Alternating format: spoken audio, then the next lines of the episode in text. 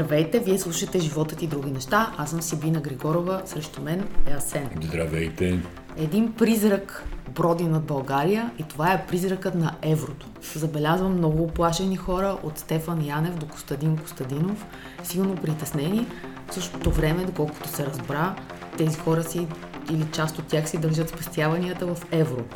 Излязоха днеска данни на BirdBG, които показват, че влоговете на Стефани Пенка, семейство Яневи, са в евро. Също и на няколко а, вакцинирани антиваксари също Точно така, да. спестяват в евро. И това обобщава в известна степен особеностите на българската политика. Нали, естествено, че всичко е менте и не ме гледай какво правя, слушай ме какво ти приказвам. Тия хора сега се опитват да станат знаме срещу приемането на еврото. Неизвестно защо. В смисъл, много... Според мен е твърде, да, твърде, твърде очевидно е защо. очевидно защо и твърде е известно защо. Ще предизвикват референдум. Референдум не може да се предизвика по този въпрос, между другото, по закон. Няма значение на тях, не им пречи да обикалят България да искат да има Не им пречи, да. Дига рейтинга, слага ги там, качва ги нагоре в така наречените социологически изследвания, но все пак за нашите слушатели да кажем, че приемането на еврото е част от Лисабонския договор, който е ратифициран от България и от Българското народно събрание. Когато има ратифициран международен договор, въпросите от него не подлежат на референдум. И това е ангажимент, който България е поела 2007 година с приемането си в, за член на Европейския съюз. От тук нататък всички вариации са от лукава го, както се казва, и имат някакви други цели. Те нямат економически, нямат економическа цел. Всъщност, Е, слушах го Янев, дума? извинявай, слушах го Янев как говори, че българския лев бил последното къще на българския суверенитет. За да не съм много емоционален и да не говоря цинизми, по негов адрес, само ще кажа, че България от 1997 година е в паричен съвет. Точно така, ние сме в а, валутния борт и всъщност то, е, българския лев беше вързан за, българска, за немската марка и сега е а, вързан за еврото. Тоест не става дума за Като това. това беше предвидено, еврото беше планирано, тогава трябваше да влезе 99-та година. България искаше бързо да приеме валутния борт, за да ни спаси именно от а, такива като Янев, които управляваха тогава държавата, докараха хиперинфлации, фалираха и катастрофираха всичко, изпокрадоха банките. Големия И залог е контрола над банките. Така отиде суверенитета. Но става дума, връзването към марката беше предвидено като преходен период, защото еврото вече беше в ход и официално влезе в сила на 1 януари 1999 година. Но понеже идва твърде сложно за обясняване от страна на българската журналистика за това какво би се променило като регулация на целия банков сектор в България, много по-лесно е да се говори през цената на хляба, на топлото, на а, Топлото, мекото. светлото, мекото и така нататък. Нали? Толкова им стига къла. Да, и всъщност ние в последните два месеца а, пак а, българските медии, българските анализатори, българските изследователи на общественото мнение не успяха да обяснят на хората, както им казват, как, какво е инфлацията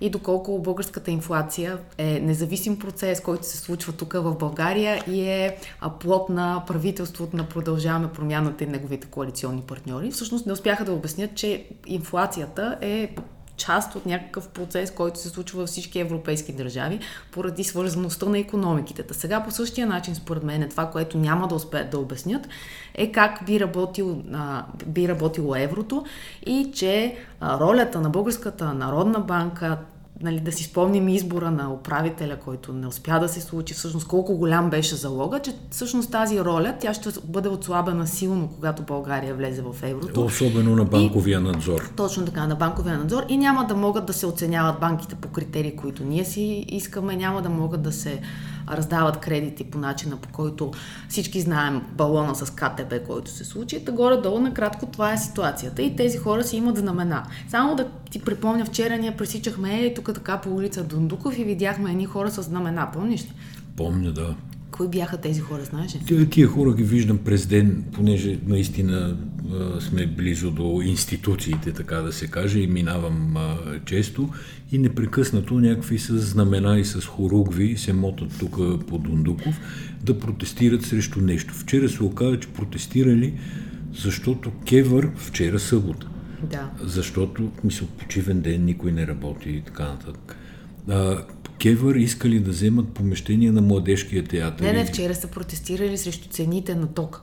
Вчера са Да, протестирали. да. А, не И разбрах. имаше- Аз мислех, че този сюжет, дето Кевър лошите искали да вземат от театъра, ама то нали, Гроздан Караджов е казал, че няма как да стане, това само с негов подпис може Те да, не, да затова стане. те за цените са протестирали, но заглавията в медиите бяха ВМРО излезе на протест срещу цените на ток. Значи Ако имаше ВМРО 17 да, човека. 20 човека. Да, това е истината. Тогава, обаче, ако ВМРО са 17 или 20 човека, тогава защо ги отразяваме и защо се занимаваме с тях? Е, ако не са 20 човека, а са повече, тогава защо ги наричаме ВМРО? Мога да ти кажа най-краткия журналистически вид. Слушам. Водещ по на телевизионно предаване казва Нека да обясним простичко за хората. Току-що го измислих вица, но е напълно реален, защото невежи и неграмотни хора, преработени трябва да се каже също, които наистина не разбират в никаква дълбочина повечето от въпросите, непрекъснато ползват това тапашко клише, нали? Нека да обясним по-просто за хората. Сега ми е много интересно, понеже днес, като, като записваме този подкаст, трябваше да стане преместването на б- бежанците от а, морето, от Бургас, от Варна, от а, Златни пясъци към вътрешността на страната, станциите, които са а, направили от щаба за тях. И забелязвам голям смут от същите тези хора, които искат да обяснят простичко, тъй като се оказва, че част от украинците не желаят да тръгнат. Тоест, какво означава не желаят? Те казват, че биха се или се върнали в Украина, част от тях, или биха останали на квартири, където да се сами да се грижат за себе си. Еми логично, защото по морето през лятото е навалица, има глад за работна ръка, очевидно, и те се надяват, че там ще си намерят а, места за да работят. Въпросът е, че още журналистиката тук на място, тук зад мен до този автобус, в който няма хора, не знае как да реагира и не може да обясни каква е драмата всъщност. Има ли драма, къде е? Те снимаха първо това, което забелязах от живите връзки и снимаха първо по почивните станции. Почивни станции ли са? Да, местата, бе, където ще ги местят. Бази, в почивни базите, бази на базите, определени държавни предприятия, министерства и така нататък. Да, и всъщност това, което трябва да направят сега е да свържат точките и те не могат да го направят. Въобще не има ясно. Всъщност къде е проблема? Проблема е, че България е на път да загуби някакви интелигентни хора с образование, които биха могли да се включат в работната ръка на тази държава и да произвеждат продукт. Защото тези хора хубаво ще останат по морето, но по морето е ясно, това е сезонен бизнес, който е свързан с Сферата на услугите, сега камериерки, чистачки, келнерки и така нататък. Нали, няма, а, няма особен а, смисъл. Има, Точно така. се, И всъщност тук да. според мен е това, което... А, защото аз не мога да обвинявам сега държавата, че тя не успява да интегрира тези хора, тъй като първи ангажимент на държавата е да им намери подслони храна. Обаче си мисля нещо друго, че може би българския бизнес под някаква форма трябваше вече да е отишъл и да е направил а, снимка на хората, които са там и да види как може да ги интегрира, защото хора няма, нали? Това е ясно.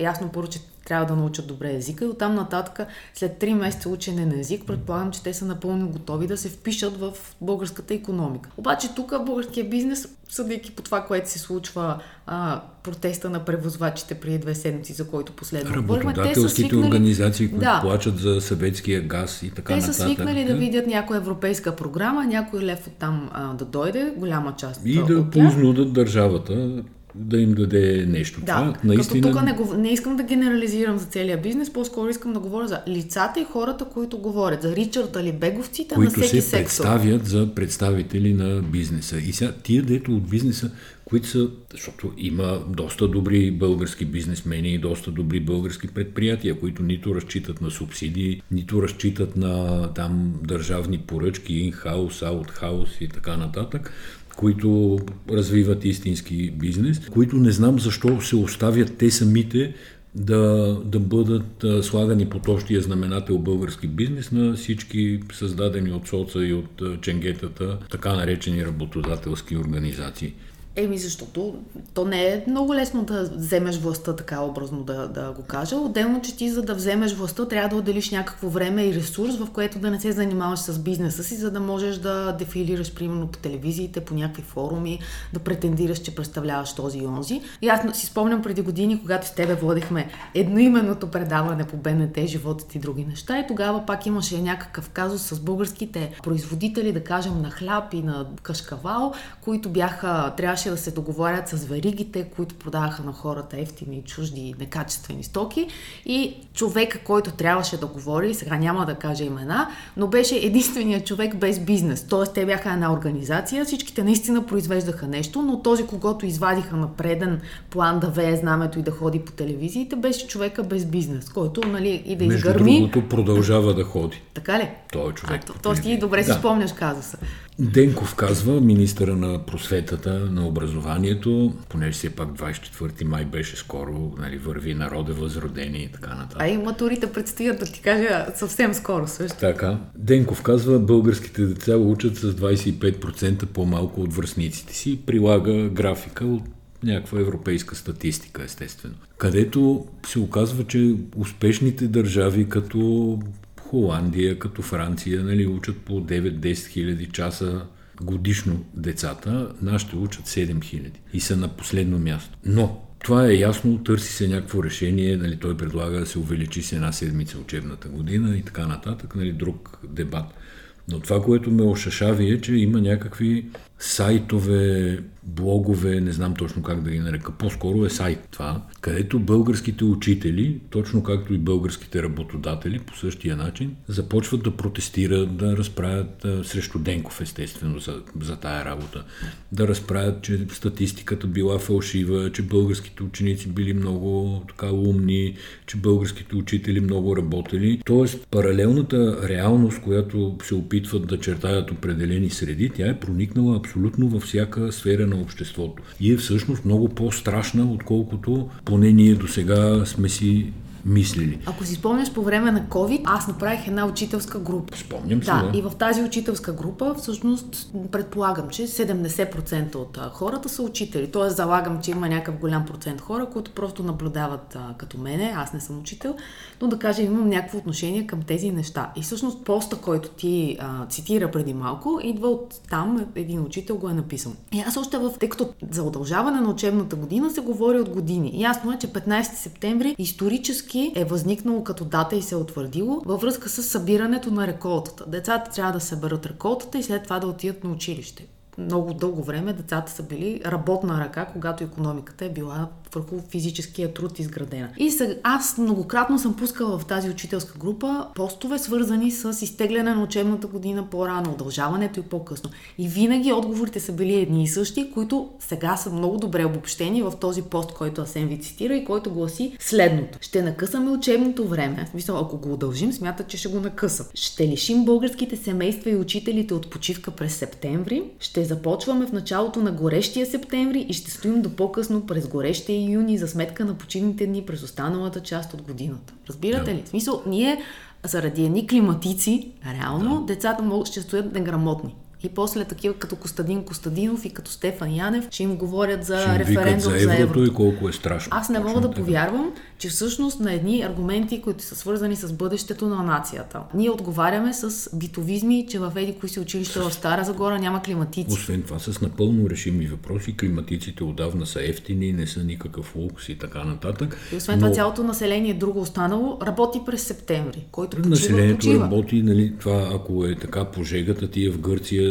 изобщо не трябва да учат. Те трябва да учат, да кажем, декември, януари, февруари, там 3-4 месеца, другото време, понеже е топло в Гърция, по-топло е от тук.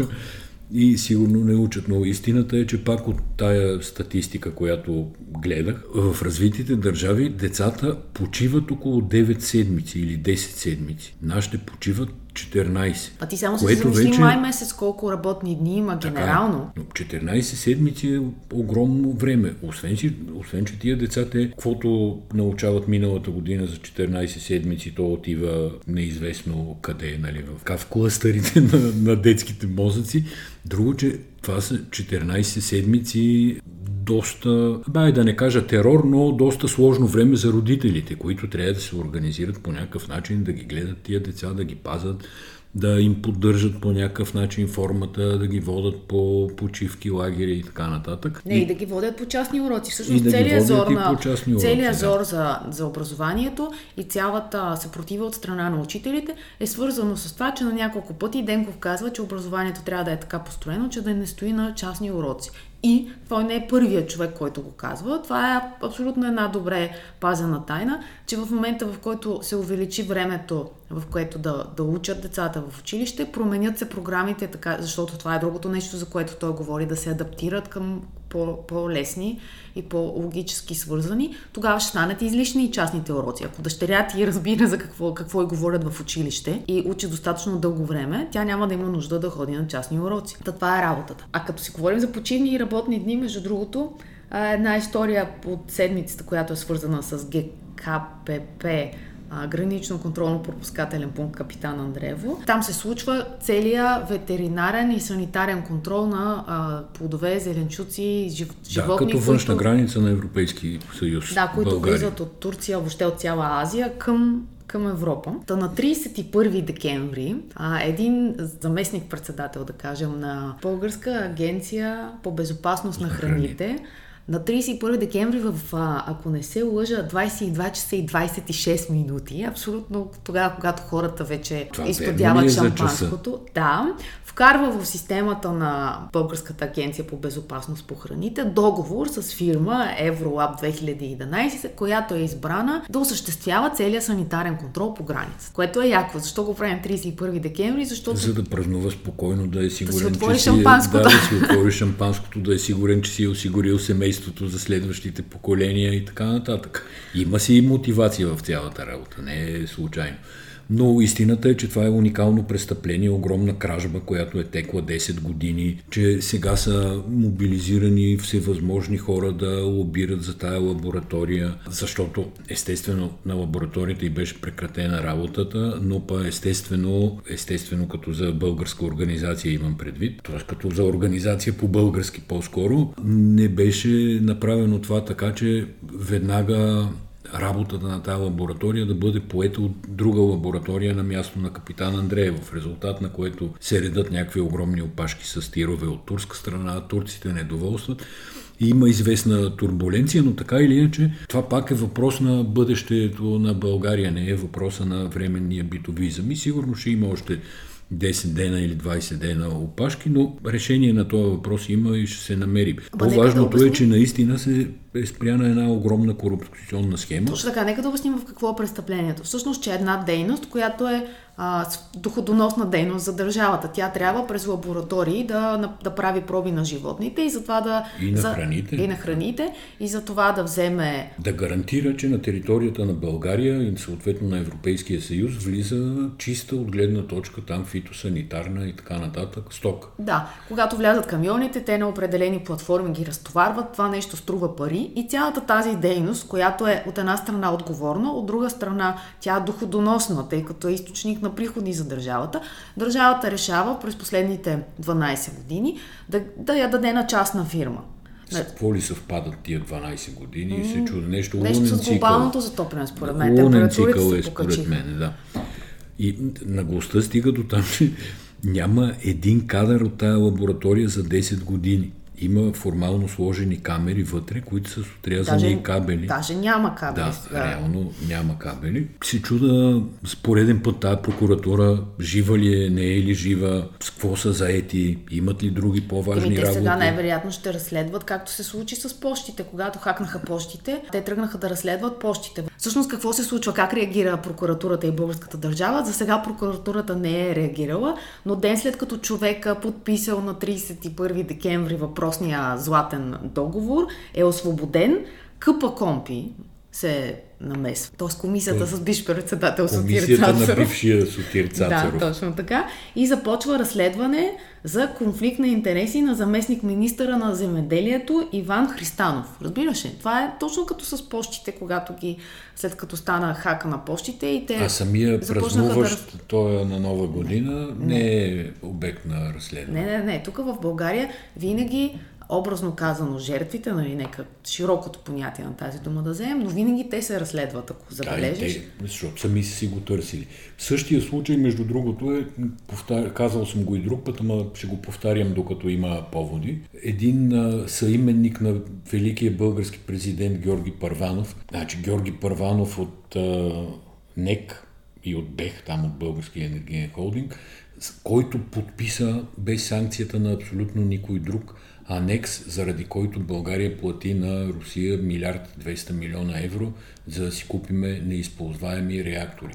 Той човек никога не е бил разследван, някаква проверка там мина за мина и се забрави и сега този човек е представител на българската държава в рафинерията Лукойл. Това е българското правосъдие, това е българската прокуратура, това са българските навици, привички и така нататък. Цинизъм, такъв отвръщаващ цинизъм, наистина. Какво да обсъдим? Така наречения български закон Магницки или литовската онлайн телевизия, която успя да събере за 3 дни 5 милиона евро, за да купи на украинците Байрактар, като от турците. Май, май второто, аз така или иначе вече го почнах. Ти го почна и това е наистина интересна кампания. Първо самия факт, че са искали да купат не каски и бронежилетки за литовските граждани, които евентуално са подложени на какво беше там, на геноцид и обстрел в Украина, неизвестно от кого, кой. А са се сетили да купат Байрактар. Говорили са с турците, с турската държава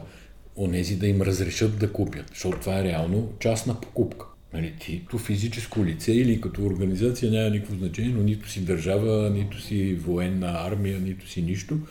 И си купуваш един байрактар, така че те са се разбрали с турците, разбрали са се с украинците, обявили са онлайн кампания, която са предвиждали да продължи 2-3 седмици. Три седмици мисля, че предвиждаха, обаче да. за 3 дни успяха да щупат всякакви рекорди. 3 дни са събрали 5 милиона евро. Да, а наше кое е готиното? Готиното е, че първо това не е някаква, не е BTV-то на, на републиката, а е интернет телевизия. Този известен журналист, разбира се, който е инициатор на кампанията.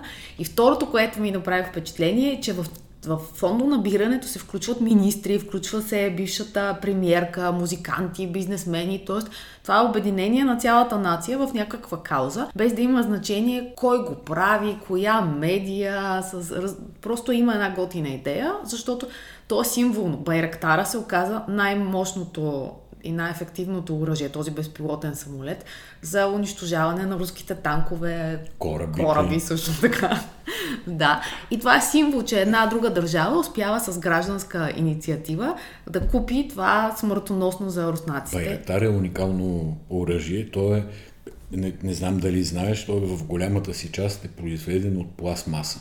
Не. И радарите много трудно го виждат. Или ако го виждат, го виждат като неясен образ, не могат да, да локализират, да заключат, така да се каже, за да сложат цел върху него и да го свалят. И това е само една от причините да е толкова ефективно оръжие, просто го казвам като любопитен факт. Е, другото такова оръжие, само че нали, в по-малък мащаб, са тези дроновете, които специално разработиха американците. Phoenix Ghost ли се казваха? Които а, се насочват от а, разстояние, просто за, за разлика от другите дронове могат да изминат много по-голям път и след това се Те могат самоунищожават. Да часове наред да дебнат и така, но не съм чул за тях нищо, но па има свети Джавелин са нарисували украинците на една страна. Джавелин, между другото, означава копие. Който е гледал Олимпийски игри, там Олимпиада, леката атлетика, като пише Джавелин, тая странна дума, Нали, това е всъщност означава копие. Всъщност е света се... Джавелин, защото това Свет... е Мадоната, която... Окей, okay, да, добре. Мадоната, която държи въоръжената Мадона. Вместо да държи младенеца, държи оръжие. Между другото, това е предизвикало, разбира се, ответна реакция от страна на църквата, която казала, че не е добре, но, но то е реплика на една Мадона, пък, която преди държеше Калашников. Тоест, там има някакви разкази, Добре, които но да се... кажа на църквата, че Свети Георги държи копие, което също е оръжие и Джавелин, което така и така означава копие, според мен спокойно може да мине за канонично. Измислих го, ако ме питат украинците, ще им кажа. Така... Закона Магницки. Сега, за закона Магницки можете да не слушате нас. Можете да чуете подкаста на правосъдие за всеки, които много добре са обяснили а, за какво става дума. Малко, малко предистория малко обаче. и подробно са го обяснили. Трябва да си нерви и известни познания.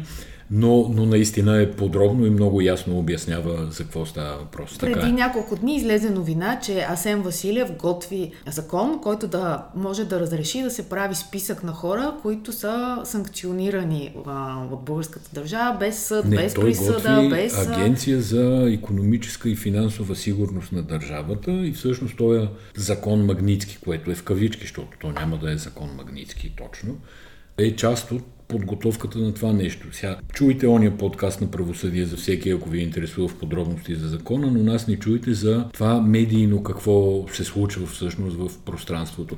Това е проект, той не е готов, не е дообмислен, не е представен окончателно. И от някъде обаче вражеските сили са го докопали и го извадиха веднага по медии, които са категорично свързани с...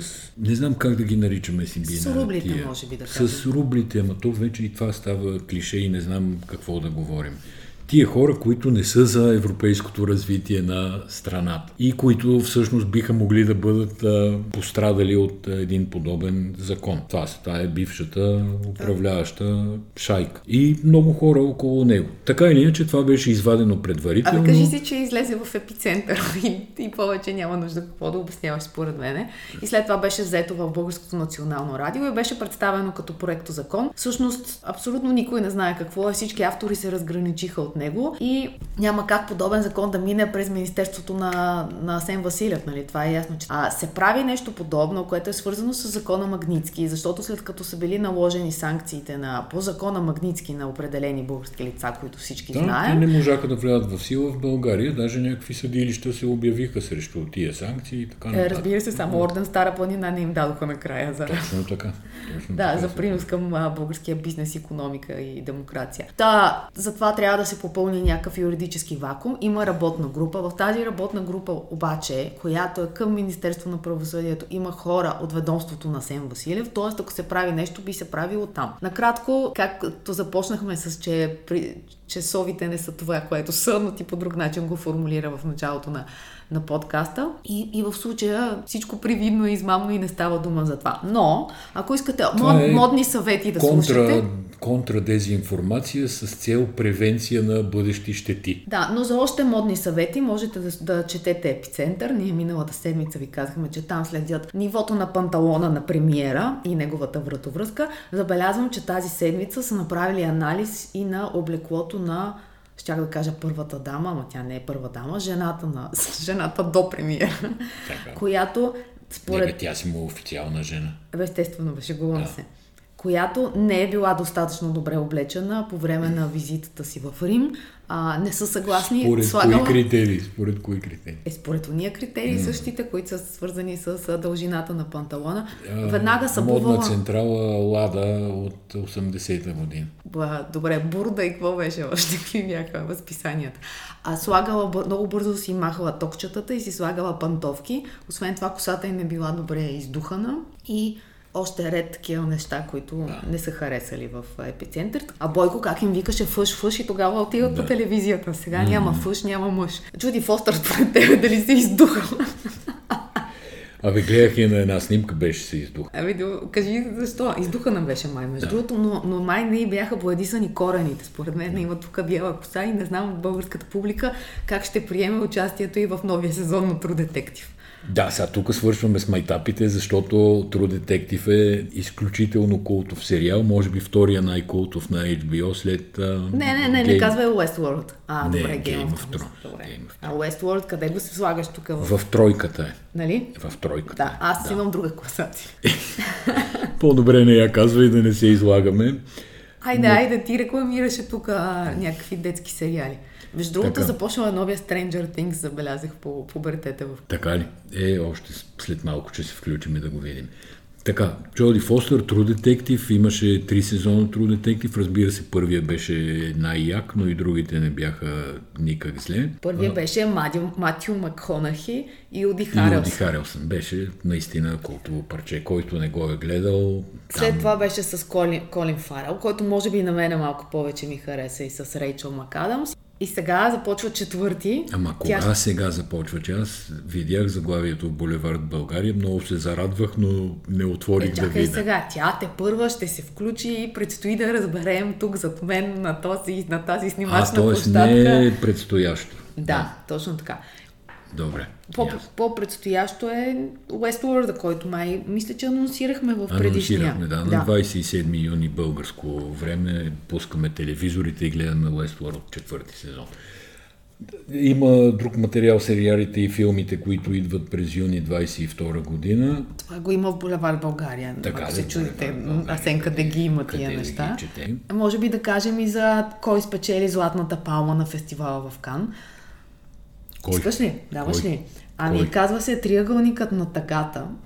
Като триъгълника на, на тъгата, всъщност е а, на шведския режисьор, режисьор Рубен Йостлунд, който това му е втора златна палма, която печели. И е весел филм, който усмива а, двама инфуенсъри, манекени, пътуващи на круизен кораб, заедно с други олигарси, богати хора и капитан на, на круизния кораб, марксист накрая крушират всичките на някакъв остров и там започва техния сървайвър. А триъгълника на тагата е гънката, бръчките, които се получават, когато на модно ревю, на скъпа марка, разбира се, трябва да бръч, бръчкаш а, вежди, за да се получи тази гънка на сериозност. И колкото по-скъпа е марката, защо? толкова Чакай. по-силно трябва да сбърчиш вежди. Ама защо? Това не го разбирам. Защо трябва, когато рекламираш модна марка от от котюра да, да се явяваш с бръчки.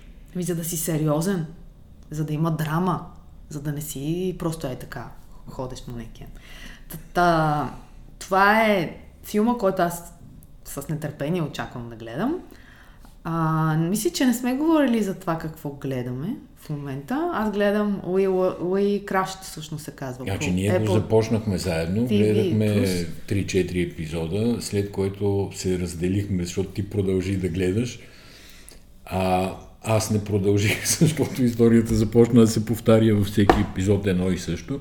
Въпреки, че историята е документа, по документален случай, по истински случай, става дума за WeWork, това е coworking споделено пространство, което се продава като технологична компания на, и прави някаква 50 милиардна капитализация. Всъщност, преди да се спука като балон, Джаред Лето играе Адам Нойман, който е жив човек, истински основател на WeWork. А неговата съпруга се играе, тя ска Ребека във филма, а актрисата е Ан Хатауей. Сега и Ан Хатауей и Джаред Лето играят жестоко, доколкото прочетох, Джаред Лето много добре успява да, да влезе в образа на истинския да, интересното е, че се твърди, а, че да. филма е супер достоверен. Да, като, просто много нали? разтегнат, разбираш ли. И ако това е достоверно представяне на економиката от 2008, 10, 12, 13 година, там в ония период около финансовата криза, много съм притеснен за американската економика. Надявам се да не продължава по този начин, защото човека е класически измамник, доста умел, добър, а, но това, което аз се замислих е как и той успя, и Яна Сорокин успя, и унази жена от а, Теранос. Елиза, Елизабет Холмс. Елизабет Холмс, която привлече милиарди от абсолютно сериозни хора, като Кисинджер, между другото. А, успя да ги привлече като инвеститори за фалшива лаборатория за изследване на кръвта. Да, не са ми интересни мошениците, така. а са ми интересни тези възрастни, сериозни хора, банкери, инвеститори, които абсолютно лековерно раздават десетки и стотици милиони. И затова според мен трябва да има сериал, който ще бъде много по-интересен за тяхната психология и техния начин на мислене. Ама всъщност аз имам някакво психологическо обяснение. Те успяват да вземат пари от крайно сериозни хора, много успели, които най-вероятно са със съзнанието, че никой не би се подиграл с тях, защото те си знаят позицията, знаят си авторитета и не могат да повярват, че може да отида при тях а, един човек като Елизабет Холмс, да ги погледне с сините си очи. Или рускиня емигрантка. Да, или тази, тази да. Анна Делви и да им каже сега ще правим нещо. В същото време всичките Елизабет Холмс и тази Анна Делви и този Адам Нойман, те са психопати, разбираш, и те си вярват. Това е, че те са крайно достоверни. Когато ти минаваш през този скенер на истината, ти виждаш някакъв срещу тебе визионер, като разликата между визионер и просто един луд човек е много малка, нали така? И те се оказват от втората категория хора. Това е, това е играта. А, ти също гледа новия сезон на Техеран, ако не се лъжа. Гледам го, не съм го довършил. Техеран е класическа шпионска драма, разбира се, свързана с Мосад, понеже е израелски сериала. Операции на Мосад в Иран. Втори сезон е това. Първия беше страхотен, втория е доста добър, нали, без да достига висините на първия. Или де да знам, може и аз да съм се да, поуморил, така да се каже, от, от филма и да, да не ми е толкова интересен, колкото беше първия сезон, но е определено як сериал. Не, за гледане във всички случаи. Ако сте гледали пък нещо съвсем наживо, това е а, фестивала, който беше Лунар в София, прожекцията на сгради върху, т.е. прожекцията на картини върху сгради, Народния театър, Народната Да, имаше библиотека. един ден, в който целият Фейсбук беше пълен с наистина впечатляващи кадри от а, такива 3D мапинги и прожекции върху емблематични сгради на София. Е, като част от това светлинно шоу бяха показани един космат лямур и един африкански слон. И сигурно са ви излизали някъде реклами на тия две животни, които са сложени на една а, карта, банкова карта на ДСК и Mastercard. И може и да се чудите за какво става дума, какви тия животни. Идеята на кампанията е, докато тази карта изтече, много застрашени видове могат да изчезнат. И затова и те станаха част от това светлинно шоу, защото това е първата, България става първата държава, която прави а, карта, която е от а, определен тип рециклиран материал. И по-интересното е, че тя е сертифицирана от една лаборатория на Mastercard, която се занимава с такъв тип зелени проекти. Банкови става дума. Ти си банка, отиваш да, и казваш, аз имам проект от гледна точка на sustainability. Нали, компаниите, които се занимават с картови разплащания, очевидно, че произвеждат карти от пластмаса. Години наред. Години това, са, наред. това е нещо, което е със срок на годност. Колко години, примерно 5 години да ти е картата. И след това някъде се а, реже да. и отива. А, тази карта е изработена от 85% рециклируем материал. А, и другото, което е важно е, че всъщност те даряват, когато си човек избере да вземе такава карта, те даряват пари за, именно за опазването на този тип а, животни, които са 2000 вида, т.е. не е само лемура и африканския слон пластиките, да ги наречеме, въпреки че не са точно пластики, нали, както ти казваш, от някакви рециклирани материали са, които показват лемура и слона, не са просто за, така, за да са симпатични и ти да си харесваш картата и така нататък. Имат някакво, някаква ангажираност в тях и някакво послание. Да. И пластиките, според мен, от картите са нещо, което може би скоро в близките години би изчезнало, т.е. ние ще виждаме или от рециклирани материали, или от съвсем друг тип материали. Доколкото знаем, дървена, метална карта, но, но това е скъпо, т.е. е също дървото не е, пак е свързано с а, опазване на природата, да хабиш ли дървесина или да не хабиш. Добре, свършваме с а, това. Благодарим ви, че ни слушате. Можете да ни оставите, ако искате, фидбек в а, платформата. Обратна връзка, да кажете Можете какво да, мислите да, за това, което слушате. Да, или да се абонирате за нашите канали, според а, канала, в, кой, в който ни слушате. Ние сърдечно ви благодарим, че бяхте с нас и до следващия път. До скоро. Чао.